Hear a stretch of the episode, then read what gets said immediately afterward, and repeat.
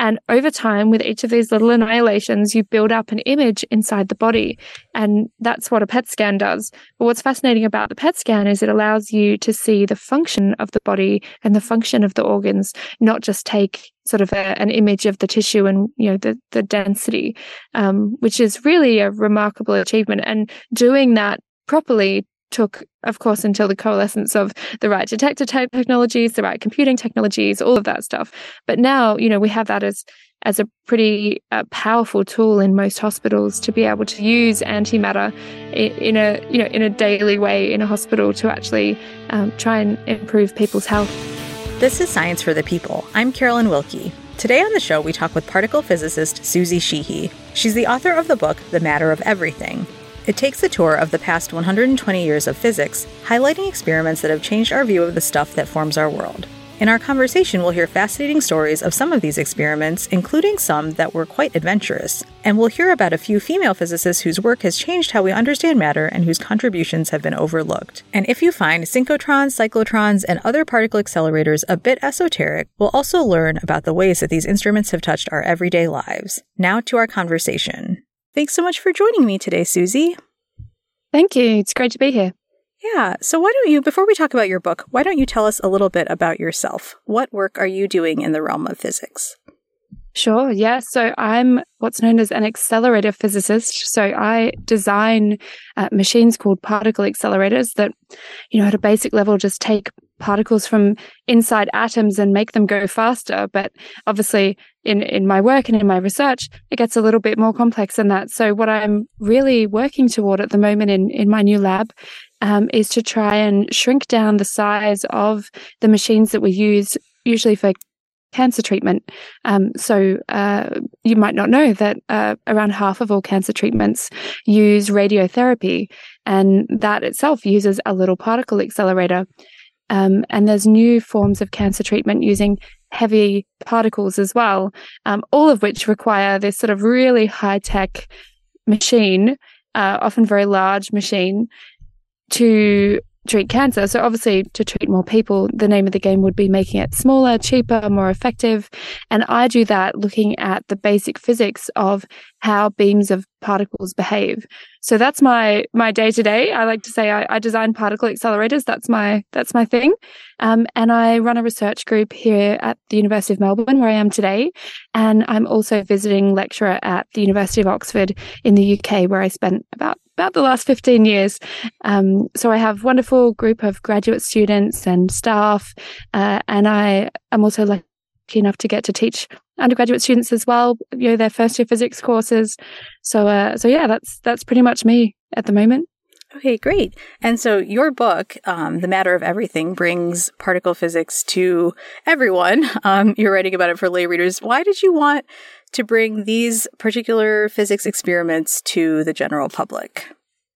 Right. There's there's a couple of big reasons. So one was that my experience as an experimental physicist, as opposed to a theoretical physicist, um, seemed quite different to what was out there in sort of popular culture around physics. If you pick up a book in most bookstores, I can almost guarantee you it's written by a theoretical physicist. So much so that a lot of people don't realize that there are types of physicists who aren't the ones who sit around writing down equations all the time. Mm. We're the ones building up labs and building experiments and actually testing these ideas in the real world. And so I felt, first of all, that it was really important to highlight the experimenter and their role within the history of how it is that we know about our fundament the fundamental nature of our universe. Um, so there was that as a strong drive to share with people why experiments are important, but then also to link together the parallel stories of the development in our understanding of the universe on this tiny scale and the parallel development of a whole lot of technologies and innovations that underpin our lives and that improve our lives because people don't typically see those two stories as being intertwined let alone dependent on each other and working in in my area especially because I've covered the ground between the sort of curiosity driven and applied research, I was able to sort of see quite clearly this interplay and realize that that was a story that I wanted more people to know about. Hmm. Yeah. And what was researching this book like for you? Oh, wow. Such a good but really enjoyable process. So, um, I started researching it just pre COVID. So, I had a few lovely um, bits of travel to uh, historical labs. So I went to Würzburg in Germany, mm. um, and the lab there features in the opening chapter. That's w- Wilhelm Röntgen's lab, and he discovered X-rays there. And it was this beautiful, uh, like parquet floor, old European style lab looking over vineyards. Um, I couldn't believe actually how beautiful the lab was. So I got to visit there and Manchester and a few other places. And after that, though, the the travel aspect of visiting the labs and experiments um, had to be curbed, obviously. So I did a lot of YouTube video watching at that point. Um, but the primary source of the stories in the book, and it's very narrative driven around around the, the characters and the stories, um, actually came from first of all reading the original research papers that they actually put out about the experiments, and sometimes there's you know two or three, you know, not not really one definitive one. So I got to delve right in to all those historical papers, which was really um, amazing for me as a modern researcher to read papers written sort of 120 years ago. I really, really enjoyed that process. Um, and then also digging into the autobiographies, biographies, um, oral history projects, you know, anything I could get my hands on that brought these physicists to life as humans and their lived experience was really important for me to find. Um, at some point in any writing project, you have to cut yourself off in the research process, right? I could have, I could have spent decades, I think, delving into it all, but it was really, um, yeah, really an enjoyable process just gathering all of that and then crafting my narrative um, through their stories. Hmm, I'm sure. Yeah, I can't imagine what it's like to read. I mean, reading papers that are 150 years old and thinking about the work you do that has drawn on them in some way. Yeah. Yeah, that was that was a beautiful sense of that of um, not just you know these papers discovered things which now underpin uh, my own work, but also just the attitudes, even the writing, um, you know, the the approach that they were taking, that the sort of sci- scientific approach they were taking, and and just even the complexity of some of the experiments. I remember thinking when I set out, for example, the experiments to um, that were done in uh, in Manchester in in um, that told us that the atom had a tiny nucleus at its center that changed our view of of uh, the structure of the atom. That's typically called the gold foil experiment. Hmm. And when you when I, when I teach it, even at uni- in university physics classes, there's kind of this pidgin version of history that we get told, or this very simplified view of how that experiment works. And when I actually delved and read the research papers, not only did I find that their motivation for pursuing it originally was subtly different to what I thought, um, I thought they sort of knew what they were doing and had set it all up intentionally. And it turned out that they would they were just following, you know, they'd seen something fuzzy on a on a screen previously with a piece of metal in the way of a alpha particle radiation source, and it had previously produced a sort of fuzzy picture. And so the um, the two researchers who set out to do this, uh, Geiger and Marsden, working under Ernest Rutherford, um, their job was basically just to sort of characterize that and to go, oh, why is this picture fuzzy? And in the end, the results that they got um, showed to them that there must be actually some tiny, small, heavy nucleus at the center of the atom, and that ended up revolutionizing our understanding of the structure of atoms. Um, but the experiment had a lot more to it um, from that initial question asking through to the conclusions that they drew. So I found it quite interesting that even when you learn physics, and I'm sure even when you learn the history of physics, you sometimes get this oversimplified view of how things actually worked. And so I've had a lot of physicists actually tell me that my book enlightened them or the story enlightened them as to what actually happened in that experiment because uh, we sort of repeat this version of it that isn't quite true.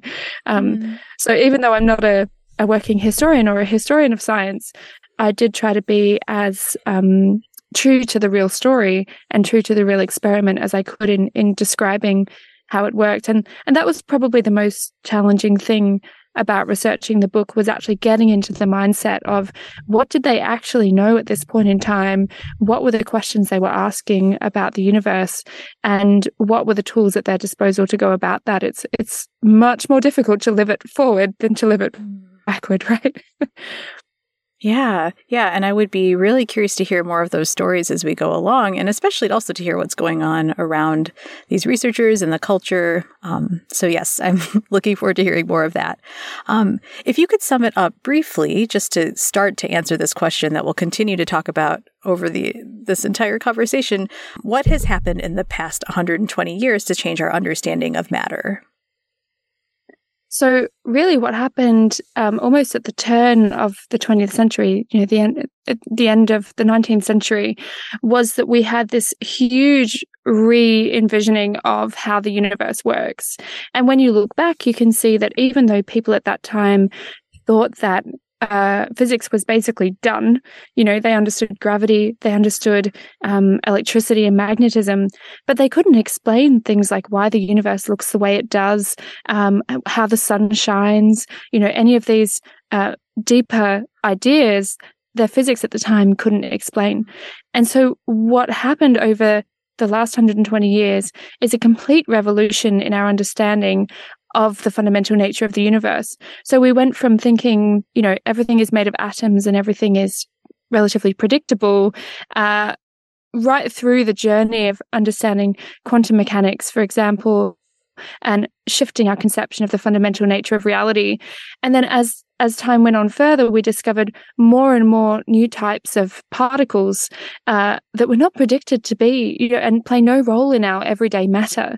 So really, we discovered that our universe is much richer and more complex than we ever could have imagined.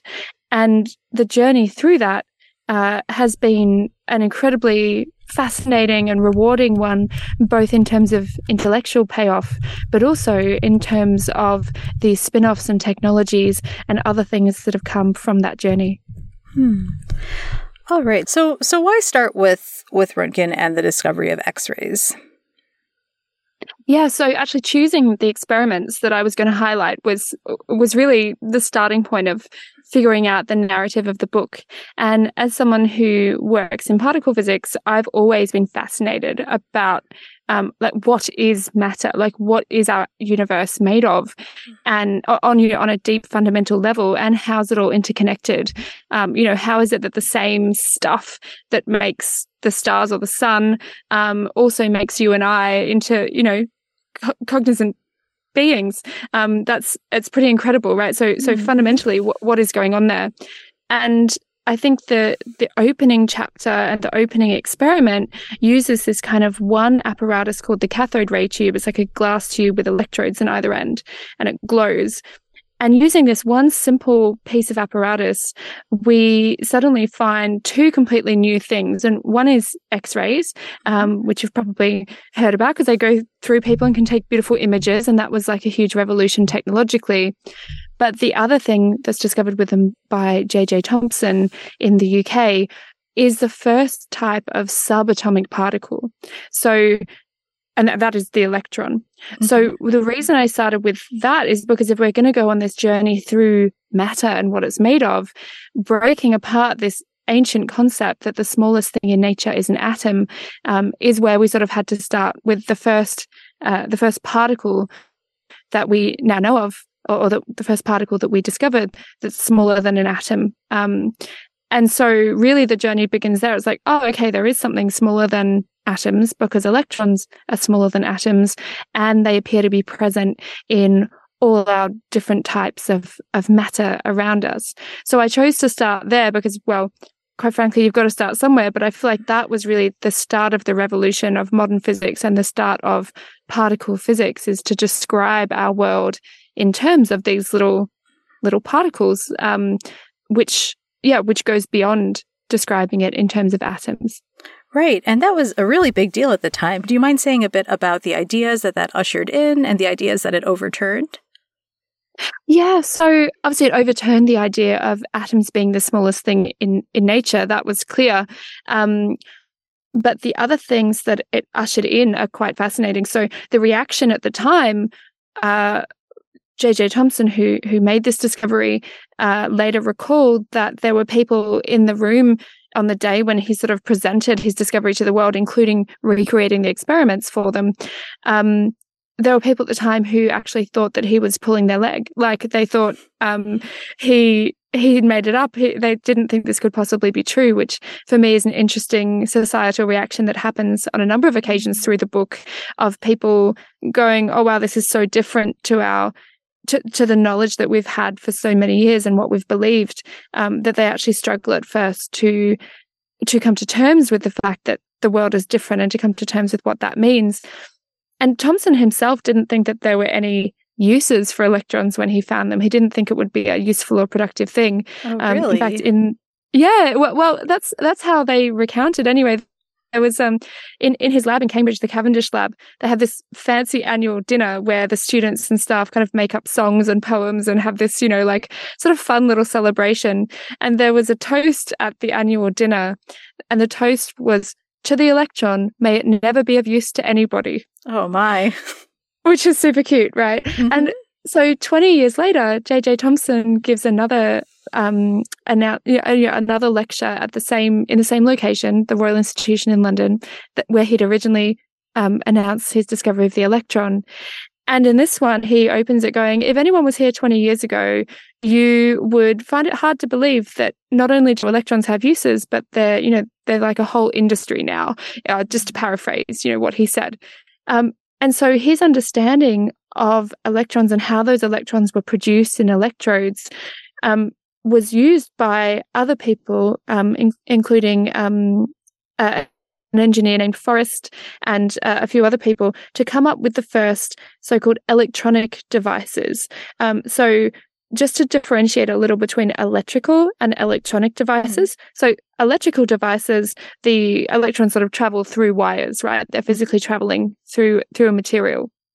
Okay. But electronic devices are ones in which the electrons jump out of an electrode and travel through vacuum or through a gas to some other electrode. So there's actually a movement of electrons sort of through vacuum, as it were. Um, and that's a completely different concept because it allows things to happen very, very quickly. Um, and what that enabled was actually the first electronic devices, things like valves and triodes and things which might not mean much to you unless you're sort of we're a sort of radio or electronics geek.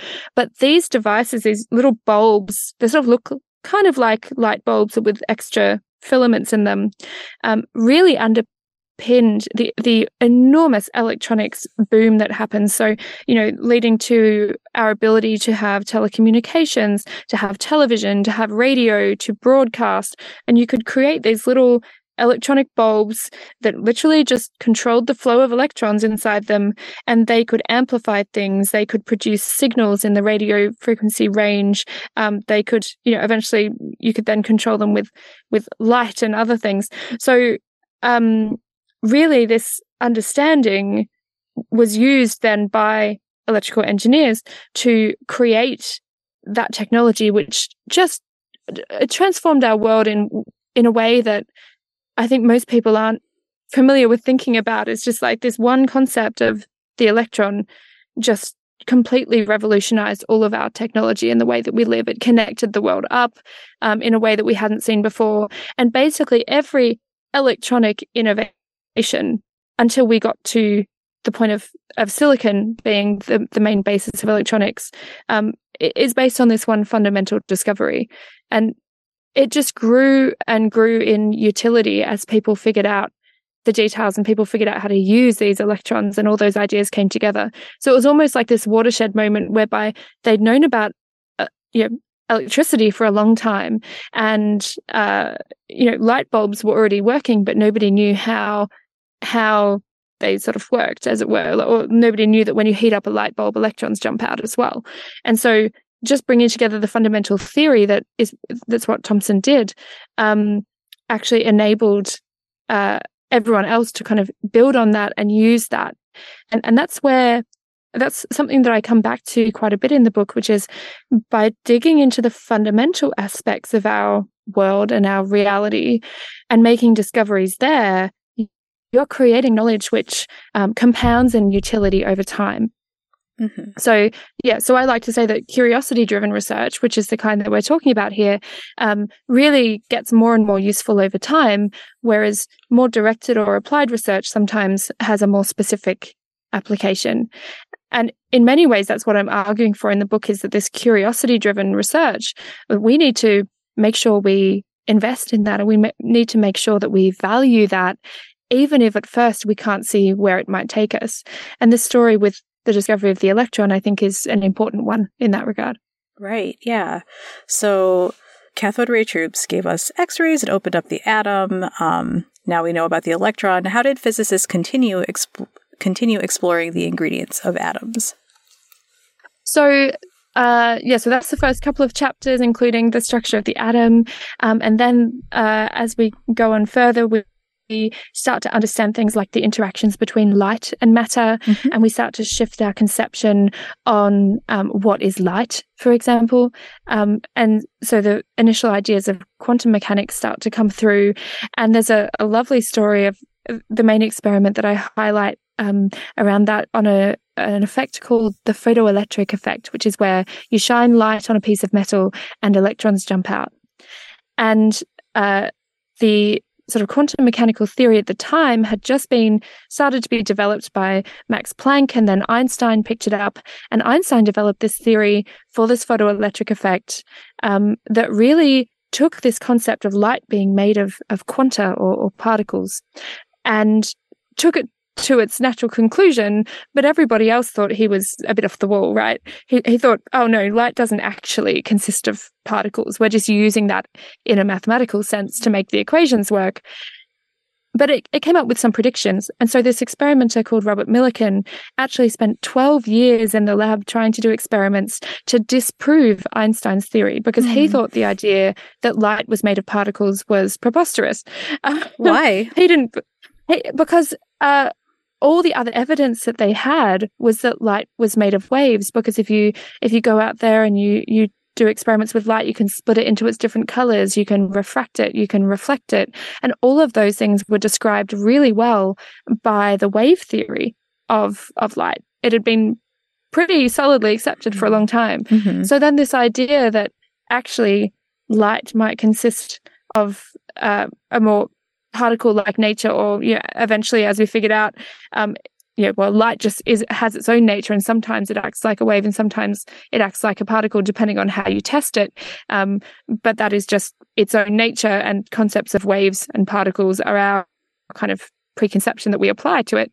Um, that's my that's my view on it anyway. Sure. Uh, um, so he goes out there and he does experiments for twelve years trying to prove Einstein and uh, trying to prove Einstein wrong. And all he does is do the most detailed experiments at that time that showed that Einstein's predictions were correct and that actually light, um, in some way, this idea that light uh, is composed of these fundamental pieces or quanta um, turns out to be supported by the theory and by the the re- reactions um, of the light and electrons in his very very detailed experiments. And again, this is a way of someone not quite accepting um, the radical ideas that were coming out about how the universe works. But what's interesting is is something like 20 years later, um, Millikan was awarded the Nobel Prize in physics partly for um, for this set of experiments that he did, and by then he changed his tune. Right by then, his Nobel Prize acceptance speech is sort of like when I set out to, uh, you know, to validate Einstein's theory, um, making out as if he thought it would be true all along. But actually, when you read the original work, it really seems that he's trying to disprove it instead. And that's also a valid way for our knowledge to progress, right? Someone gets a bugbear and goes, no, the universe can't work this way, and gets driven to spend over a decade um, trying to prove it. Uh, but then, you know, what comes out of that is is them really uh, gathering the best evidence yet that that the universe does work that way. So so then we we move sort of beyond atoms. We start understanding that things. Um, both light and matter uh, can be described as as waves and or particles, um, either or. Uh, so things start to look a little hazier, and then we reach um, a period where we start to realize that there's other types of particles, not just ones that make up our everyday matter or what most people talk about as matter, but there's other types of particles that appear to play no role in our everyday matter. Right. So how did people first discover matter beyond the particles that that are in atoms? So it it started with a bit of a mystery about radiation itself, and this is back in the day when you know the instrumentation they were using was very simple. They were using devices called ele- electroscopes or electrometers, which, which you could basically make out of a tin can. Oh, what is it? so it's it's basically a tin can device, and when um, an electrical charge hits the top of it, there's a gold leaf inside, um, which reacts to to the charge hitting the top of it. So you could, uh, so it was used in all, all, the different experiments, but you could kind of count radioactive decays that way because the particles in radioactive decay um, have an have an effect of of producing charge on this device. Um, but they were pretty flimsy. Like you could literally make a tin can, get a piece of gold leaf and a, a sort of um, you know, metal stick, as it were, in the top and seal it all up nicely. And you could use this to measure the amount of charge on something um, or measure the amount of radioactivity coming off of a, a sample, coming off of a, a radioactive um, uh, so chunk of, of rock, even. Um, so they, they used these a lot and because it was nice and cheap. Uh, but what they found was that they would always find more radiation in the environment than they were expecting. Mm. And this became a bit of a mystery as to why there seemed to be more radiation than they expected. And eventually, people went um, under the sea, they went into tunnels, they went up the Eiffel Tower, and they even started commandeering hot air balloons to try and measure the radiation at different um, points in the in the atmosphere and also underground. Right. This was a very very interesting part of your story. Do you mind or a part of your book? Do you mind telling us that story about about how um, about why use a hot air balloon to go up and try to measure radioactivity? Yeah, so so when when radio, radi- when radiation and radioactive substances were first discovered, including by Marie Curie at the end of the 19th century, um, they found them all within um, material in the earth. Right, so Marie Curie famously like had these tons of, of pitch pitchblende of sort of rock that she milled down to find um, the radium and polonium that she ended up ended up discovering. Um, so they thought, okay, radioactive.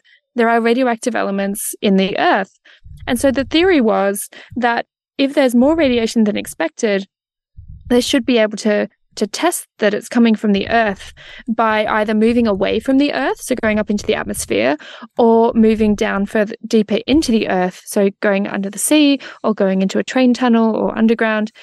And by doing a systematic measurement, they thought that they would be able to, you know, at least calibrate this extra radiation and go, oh, okay, there's just, you know, there's just some extra radiation coming from the Earth. And what they found was that their results never gave them the, the results never correlated with that. It was a bit confusing for them. At least when the guy went up the Eiffel Tower, he found um, actually more radiation at the top of the Eiffel Tower than at the bottom, which is the opposite of what he expected. Mm. And so eventually, um, with the hot air balloon journeys up into the atmosphere, they realized that these electroscopes they were using really weren't suited for the task, right? The, mm. at, at, hmm. different air pressure, they would spring air leaks, and just the, the vibration and things would mean they were very unreliable to make the measurement. And so there was a new type of electroscope invented um, by uh, Theodor Wulf, who was um, actually originally a Jesuit priest, but he um, invented this new type of better sealed electroscope that would deal with the conditions better. And then this Austrian um, physicist named Victor Hess sort of saw his opportunity that no one had taken that fancy electroscope uh, up in a balloon to make this measurement. So he commandeered a balloon um, and set off from the fields outside of Vienna. And uh, he did a, about five or six balloon flights in the end, going up to, I think it's about 5,000 feet. And it's just wrapped in a, you know, wrapped in his coat. And it must have been absolutely freezing. But somehow he manages to, to take a set of systematic measurements while somebody else flies the balloon. Um, and he manages to to establish that the radiation first decreases as you go up into the atmosphere and then as he went further and further up it increases and increases and increases and the only conclusion he could draw from this and and we now know it's the correct one is that there's a kind of radiation raining down on us from space all the time called cosmic rays mm-hmm. and so he even sort of thought well maybe these cosmic rays are coming from the sun like what what what is this radiation? Where does it come from?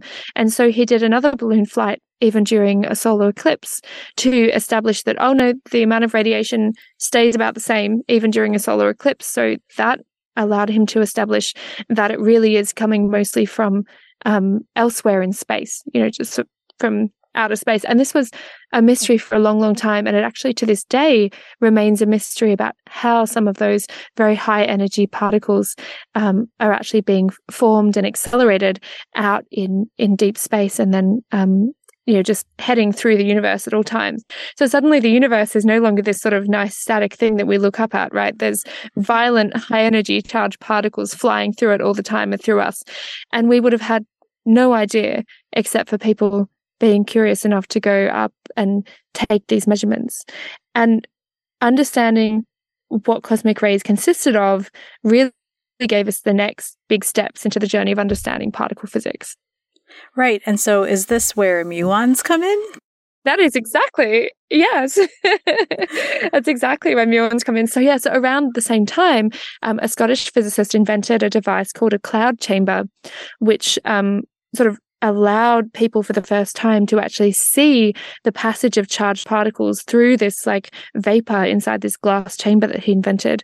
And mm. if you mm. applied a magnet to that as well, it would bend the charged particles as they went through, and you could take photographs of them and you know, thousands of photographs and pour through all the photographs and and see the tracks of these um, charged particles to try and learn more about them. And that's exactly what pe- people did. It sounds like a beautiful experiment. Ah, oh, it's absolutely it's yeah, it's absolutely stunning. It's really I you can actually make one at home. Um, there's instructions online if you Google how to make a cloud chamber, and they are absolutely mesmerizing. You sort of watch as this vapor falls down, and then these little white tracks appear. Mm. Um, yeah, seemingly from nowhere, but we now know that a lot of them, even if you make one at home, some of them will be from the radioactive elements in the earth around you but just some of them will be will be from out of space from these cosmic rays from outer space which come down to our atmosphere interact in our atmosphere and then produce showers of secondary particles and that's how this particle that you've mentioned the muon which is like a heavier version of the electron that's how those are made but the first one to be found was actually not the muon it was actually a particle called a positron which hmm. is the first particle that we found um, that represents antimatter. So, like our normal matter, there's actually an oppositely charged version of it called antimatter. Now, we don't see it around us very often because our daily lives consist of normal matter, but in the in the equations, um, well, we can now go back and say that the equations actually predicted that there would be this equal and opposite type of matter. But again, no one thought that it really existed. And so the experimenter that went out um, to try and learn more about cosmic rays was called Carl Anderson, and mm-hmm. he was working in California at the time, and he it was the the um, the Great Depression, and so he built this cloud chamber and this huge clunky magnet around it that would um, every time the camera went off and the magnet was switched on, there'd be this like huge bang sound that would ring out across the campus of Caltech where he was working.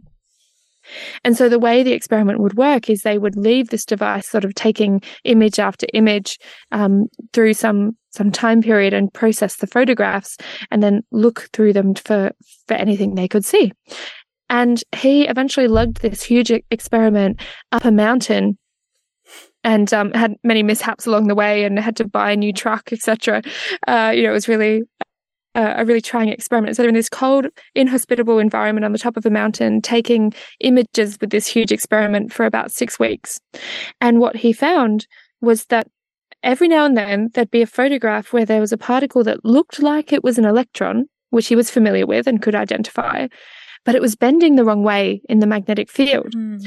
And by the time he gathered enough evidence, he was able to conclude that these were were just like electrons but oppositely charged, and he called them positrons. So it was his first particles of antimatter. And what fascinates me is that he didn't know that three years earlier there was a theorist named Paul Dirac who had actually predicted these particles. He hadn't read those papers because he was too busy um, building his experiment. Uh, so he actually found this completely independently um, of the theorist who who predicted it. Um, and it's not like the theorist sort of pushed everyone to go out and search for it either because he didn't think they were real and it turned out that they were. Mm.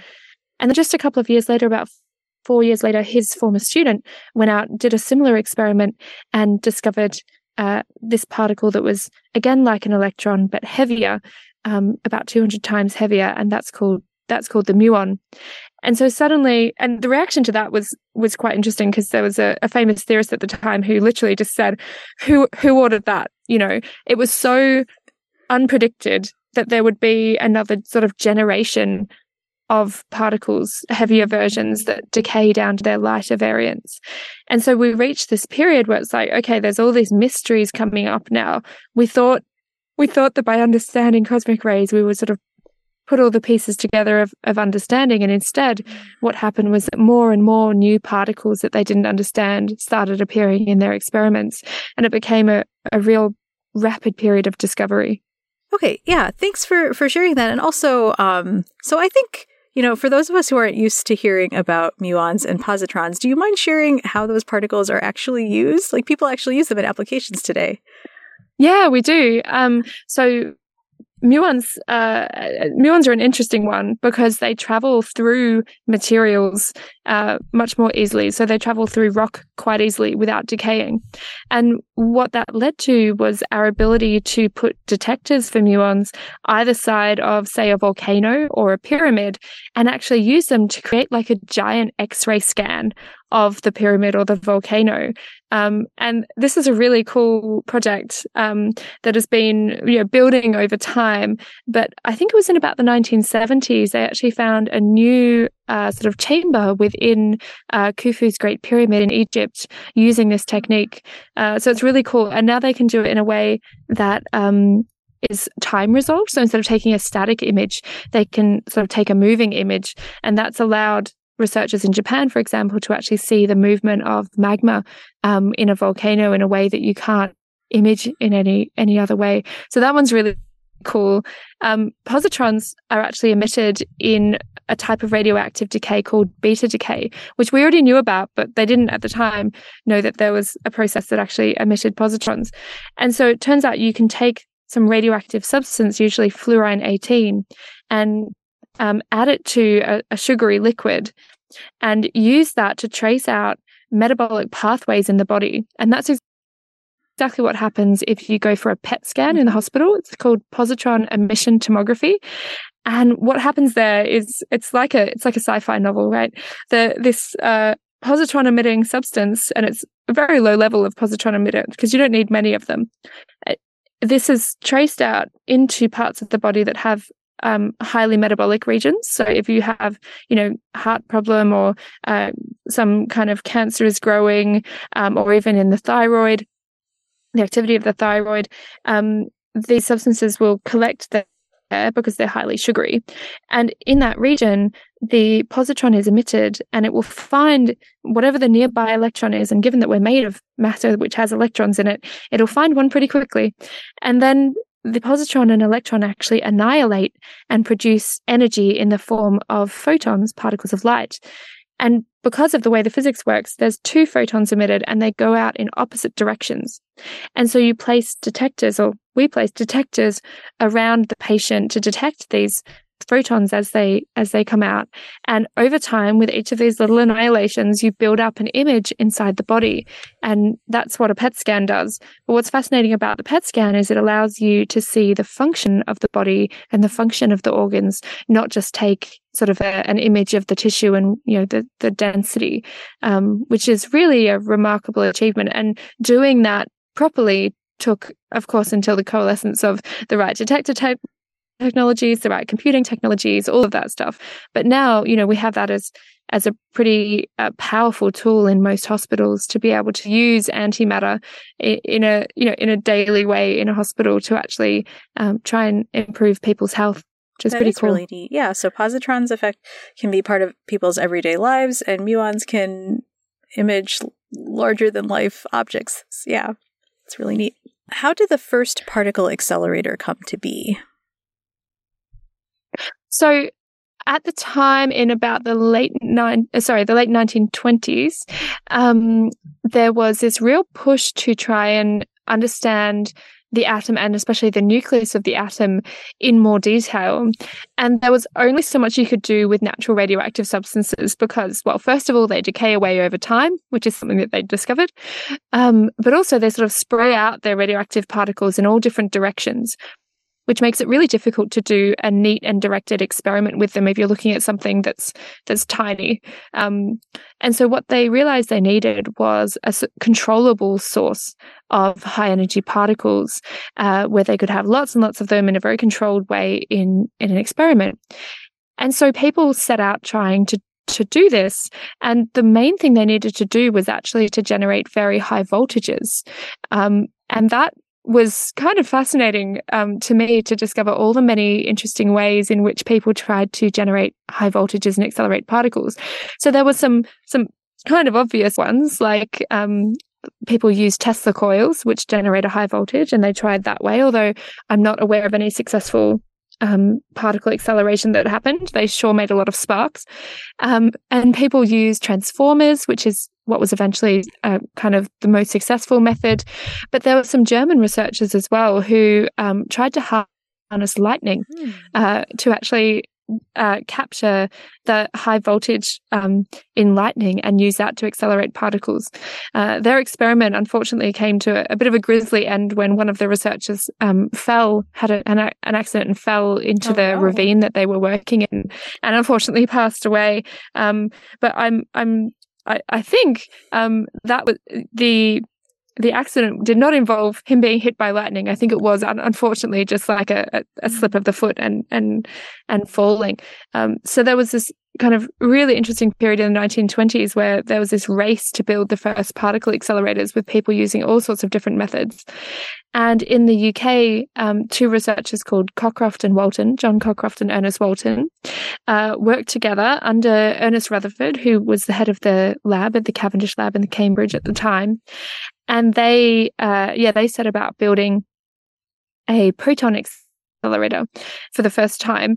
Uh, and they were the ones who were su- were really successful for the first time in making an accelerator which could accelerate protons to a few hundred kilo electron volts is the sort of energy unit that we use. So if you were to take um, one volt and put uh, a singly charged particle through one volt, um, then we call that one electron volt of energy. Um, and so they were up in the, the hundreds of thousands and, you know, eventually into the millions of electron volts because to get into the nucleus, um, they knew that they would have to have this projectile with a very high speed. Um, and they predicted that they would need around a million volts in order to get it up to speed, to smash it into the atom, to do anything interesting. Um, and uh, it turned out because of quantum mechanics, they actually only needed a slightly lower voltage, so in the few hundred kilo electron volt range, um, so a few hundred thousand electron volts. Um, and this is kind of a funny thing in the story because it turned out that they could have had their success with smashing atoms for the first time, which they achieved in 1932. They could have actually done it two or three years earlier, um, but they had the wrong measurement equipment, so they didn't actually see the reaction happening. But eventually, when it, when it, yeah, eventually when it, so they rebuilt the whole accelerator over the next three years before they actually had their success. So it's kind of amazing that no one else got there first. But the the day when they did it, the the student and Ernest Walton was actually a student at the time, but he did most of the hands-on work with this machine, and you can imagine, right? This this old lab, this um, huge piece of apparatus with all these like uh, metal bulbs and this big transformer and these glass tubes that go around things to try and stop things sparking. Now, in nowadays, you know, we, I can say million volts and it doesn't mean much to people, but if you ever walked underneath the electricity pylons, they carry about 300,000 okay. volts. Um, and they're pretty scary to go mm-hmm. near, right? Like you wouldn't you wouldn't want to be in a lab with one of those. You'd be, be pretty frightened of it. And at this time, you have to remember that like homes are only just getting electrified. Like electricity is a new and scary concept. So they were actually more scared of the electricity than they were about the potential radiation that they might produce in the lab.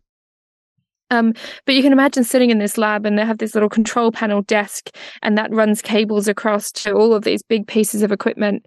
Um, and so on the day they'd got it Ernest Walton had had ramped things up and turned up all the dials so that the the um electrical voltage came up, and you can imagine it sort of popping and crackling in the background, which is how it would have sounded. And he's like, okay, well, things seem to be working today, so I'm going to go. Uh, I'm, I'm going to turn things on. I'm going to turn the beam on, and I'm going to put a little sample underneath the beam um, to see uh, whether or not something happens. And he crawled across the room into this wooden box which they'd set up underneath the accelerator. And inside that, they had a screen, um, and it's a fluorescent screen which lights up when when particles hit it. And you can just sort of imagine him pulling the little curtain across and sitting there in the dark.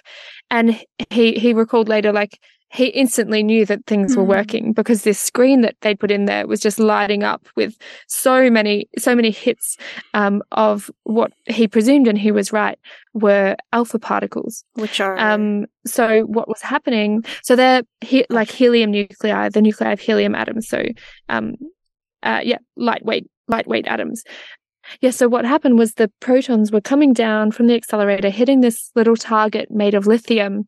Um, and then the atoms of lithium uh, were transforming and disintegrating into two particles, two, two helium or alpha particles.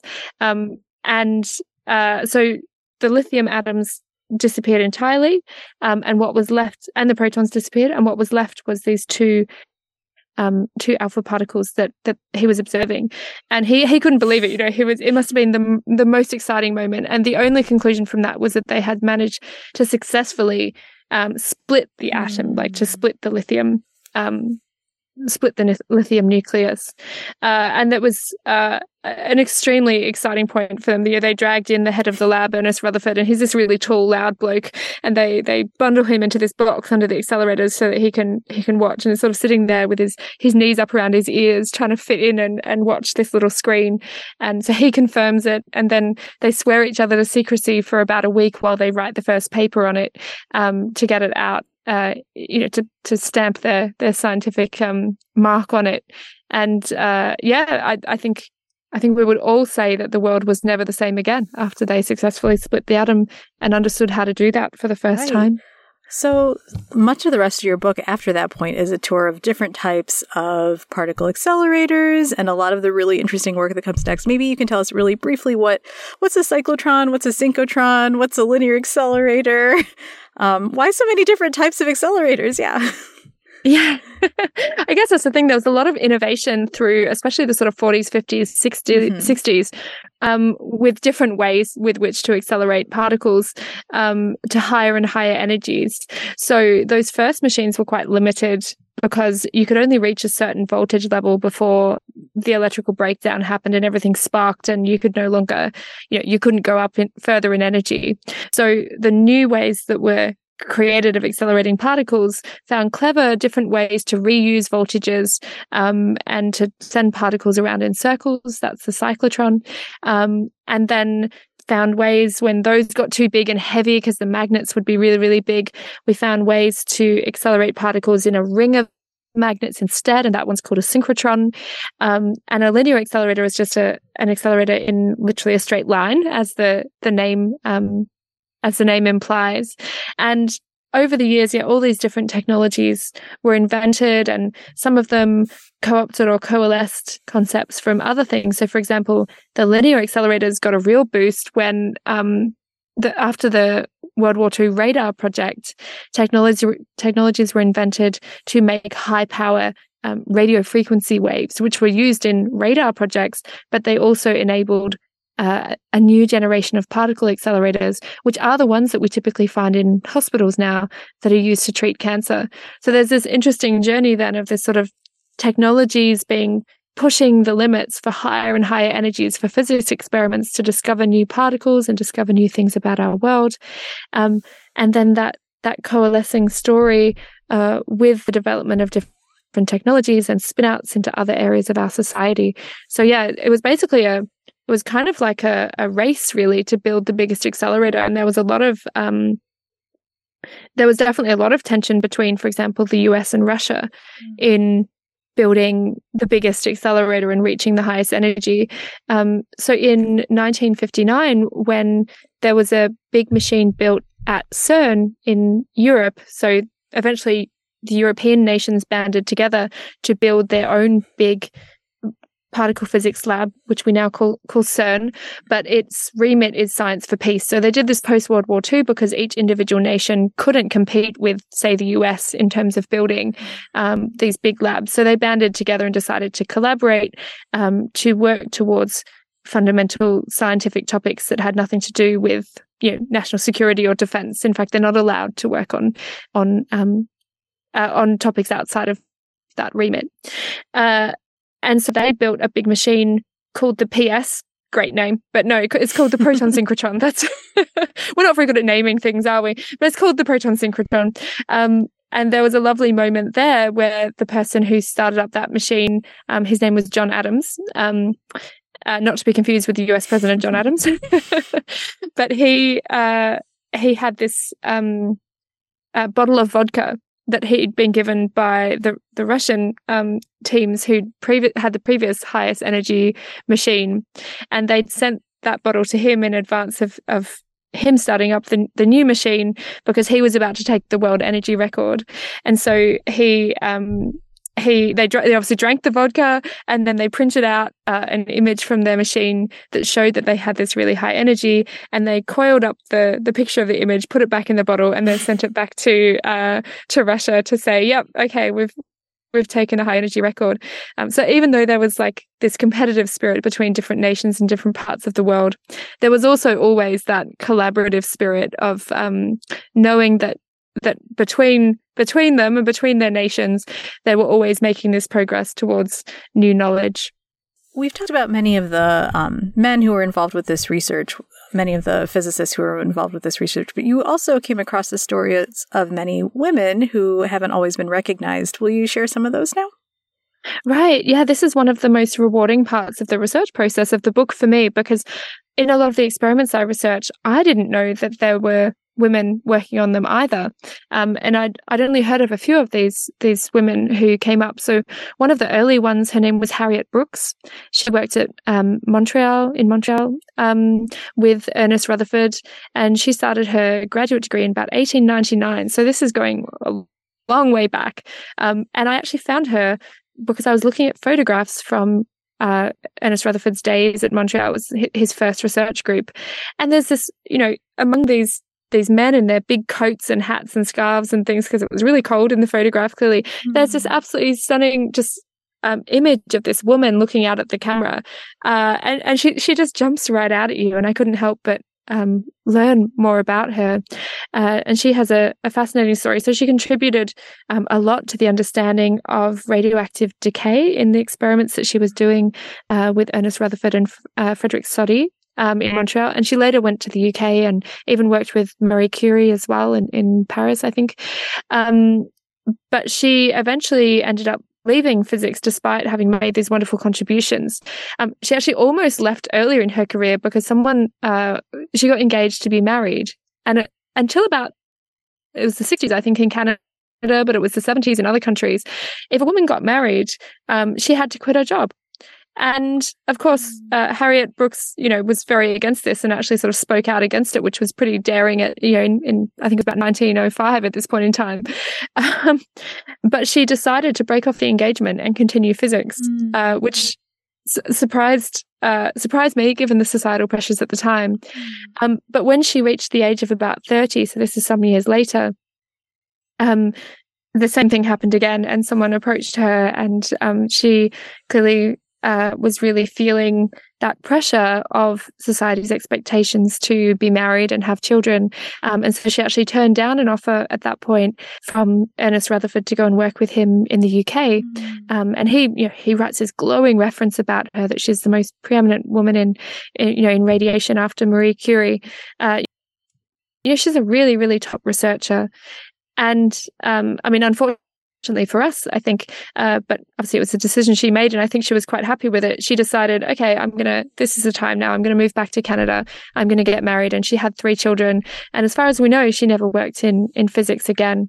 Um, so that's our loss. Um, but thankfully now at least those really structural uh, barriers and rules around women working in physics um, have now at least uh, come down so it's now uh, you know, you no longer have to quit your job when you get married, which is great. But of course, there's other barriers that people face um, today. But so that was one that's probably the earliest example I found was Harriet Brooks.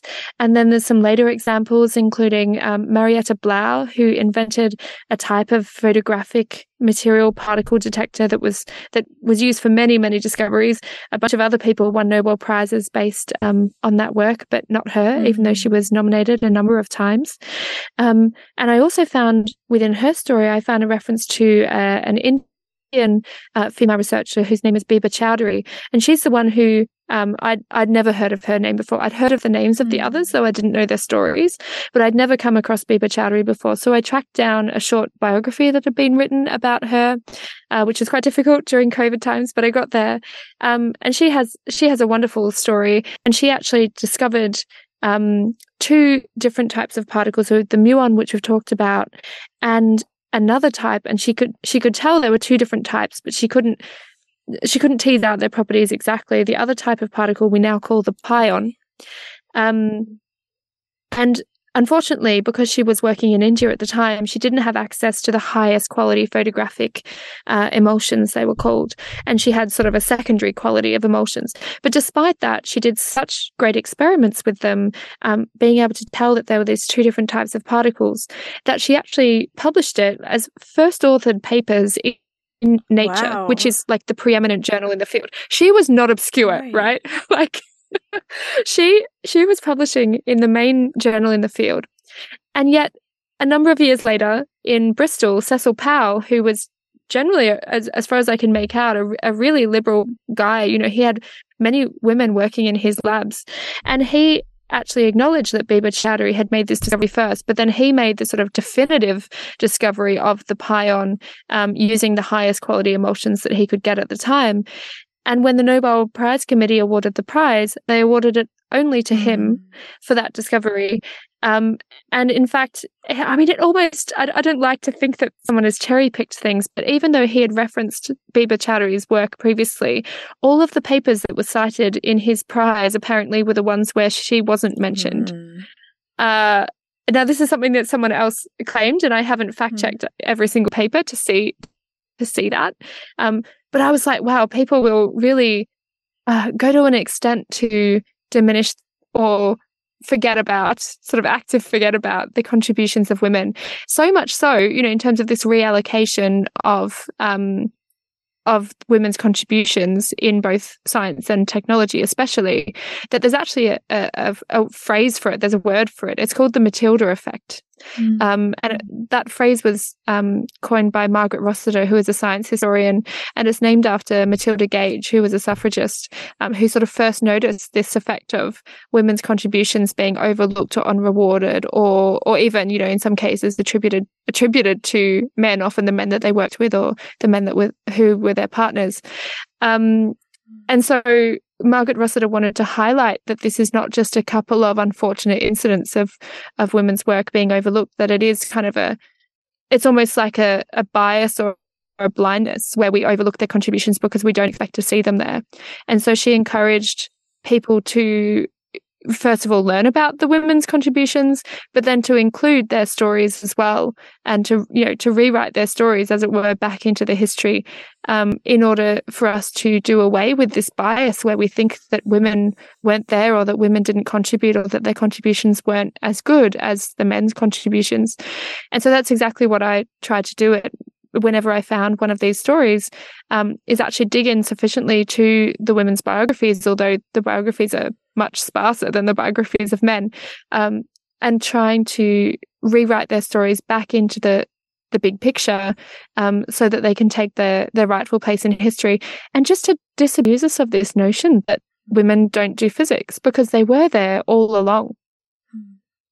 Yeah, and you found these three notable examples, or maybe even more, and and yet there may be so many so many women that we yeah. don't know their contributions. Oh, there's a few. There, there's quite a few more, but uh, I won't. I won't quite reel them off. But there's them. Um, right. There's many more. Yeah. yeah. Um. So, how did writing this book change your relationship to particle physics? Oh, good question. So, I think um, what the thing that I was trying to highlight was the role of the experimenter, and I think it it definitely shifted my confidence that you know my my thesis was correct you know that the the experimenters themselves had played a huge role in our understanding of of particle physics and that obviously without doing experiments um, we wouldn't actually know that any of these lovely theories actually apply to the real world. So that in itself is is really important. Um, but for me personally it shifted things as well. I mean it gave me a new enthusiasm for my work in the lab um, because I realized that there was this fellow feeling of um, of how it feels to work in a lab in, every day. So by reading the memoirs and autobiographies in particular, I found that it's not unusual to walk into a lab and feel frustrated or to feel that you don't understand everything that's happening or to feel like there's little gremlins in your experiment, you know, who are ruining everything, which is a very common feeling. Um, and it's one that my graduate students and I laugh about as well. And to find, for example, J.J. Thomson uh, who discovered the electron, also felt this about his experiments, was a wonderful revelation. And it's one that um, led to me feeling much more confident in my own work. And I hope, um, you know, if people read it who who do have these sort of technical, difficult day to day jobs, that it might also um, engender this this feeling of that in them of like oh it's okay. It's okay to be vulnerable. It's okay that things are hard sometimes in the lab but what you're doing is so incredibly worthwhile despite that. And that that is part of the human challenge of doing experiments is just going in there every day to do something that usually nobody in the world has ever done before. And that is going to be hard and that's okay and we should talk more about that. Um, and so the other I said there was two things. So that that was one was um sort of the fellow feeling and recognition um, and sort of recommitment to my own experimental practice, as it were. Um, and then the other one for me was really this sense of belonging in the field that I walked away with, having gone through this big picture journey of realizing that okay particle physics physics is huge right there's it must be hundreds of thousands of experiments in, in physics. Particle physics is one subset or one story within that. And then my own research now, you know, using the tools from particle physics and the technologies from particle physics to affect change in society, in particular in the medical domain. I'm like, that is just you know this is this sort of small niche within this bigger picture journey of um, doing experiments and uh, creating new knowledge and understanding things. Um, and it's one that happens to float my boat and get me excited. And so I found this, yeah, this real sort of sense of belonging in the community that uh, you can find what it is that excites you in this field. And that might be your career, but by thousands or tens of thousands of people all doing a similar thing for what floats their boat, and then all of us working together, um, I think it gave me a real hope for the future that um, that yeah that together we can we can do this. We can do these really hard things. We can find out these really difficult to know things about our universe and we can make it useful at the same time. What are the big questions that that particle physicists are exploring now yeah, I think that's pretty diff- pretty um easy to summarize at the moment actually because we have this amazing theory called the standard model of particle physics which was sort of put together eventually in the 1970s um, and we now have all this amazing experimental evidence that validates this theory and yet we know there's things beyond that. So for example we know that neutrinos this ghostly type of particle um, have a small mass and it's not entirely clear why and some of their properties can't be explained by our existing theory that's a small one. The big one is the fact that all of the matter and energy that we know about only makes up about 4 to 5% of the whole mass energy content of the universe that we know from, say, cosmology. And so we know that there is something out there called dark matter we don't know what it is other than that it interacts gravitationally. Um, and then we also know that there's something even more mysterious out there called dark energy, um, which does sound uh, very mysterious. You'd have to get it. Yeah, yeah, you'd have to get a cosmologist on to explain um, exactly exactly what they think that is.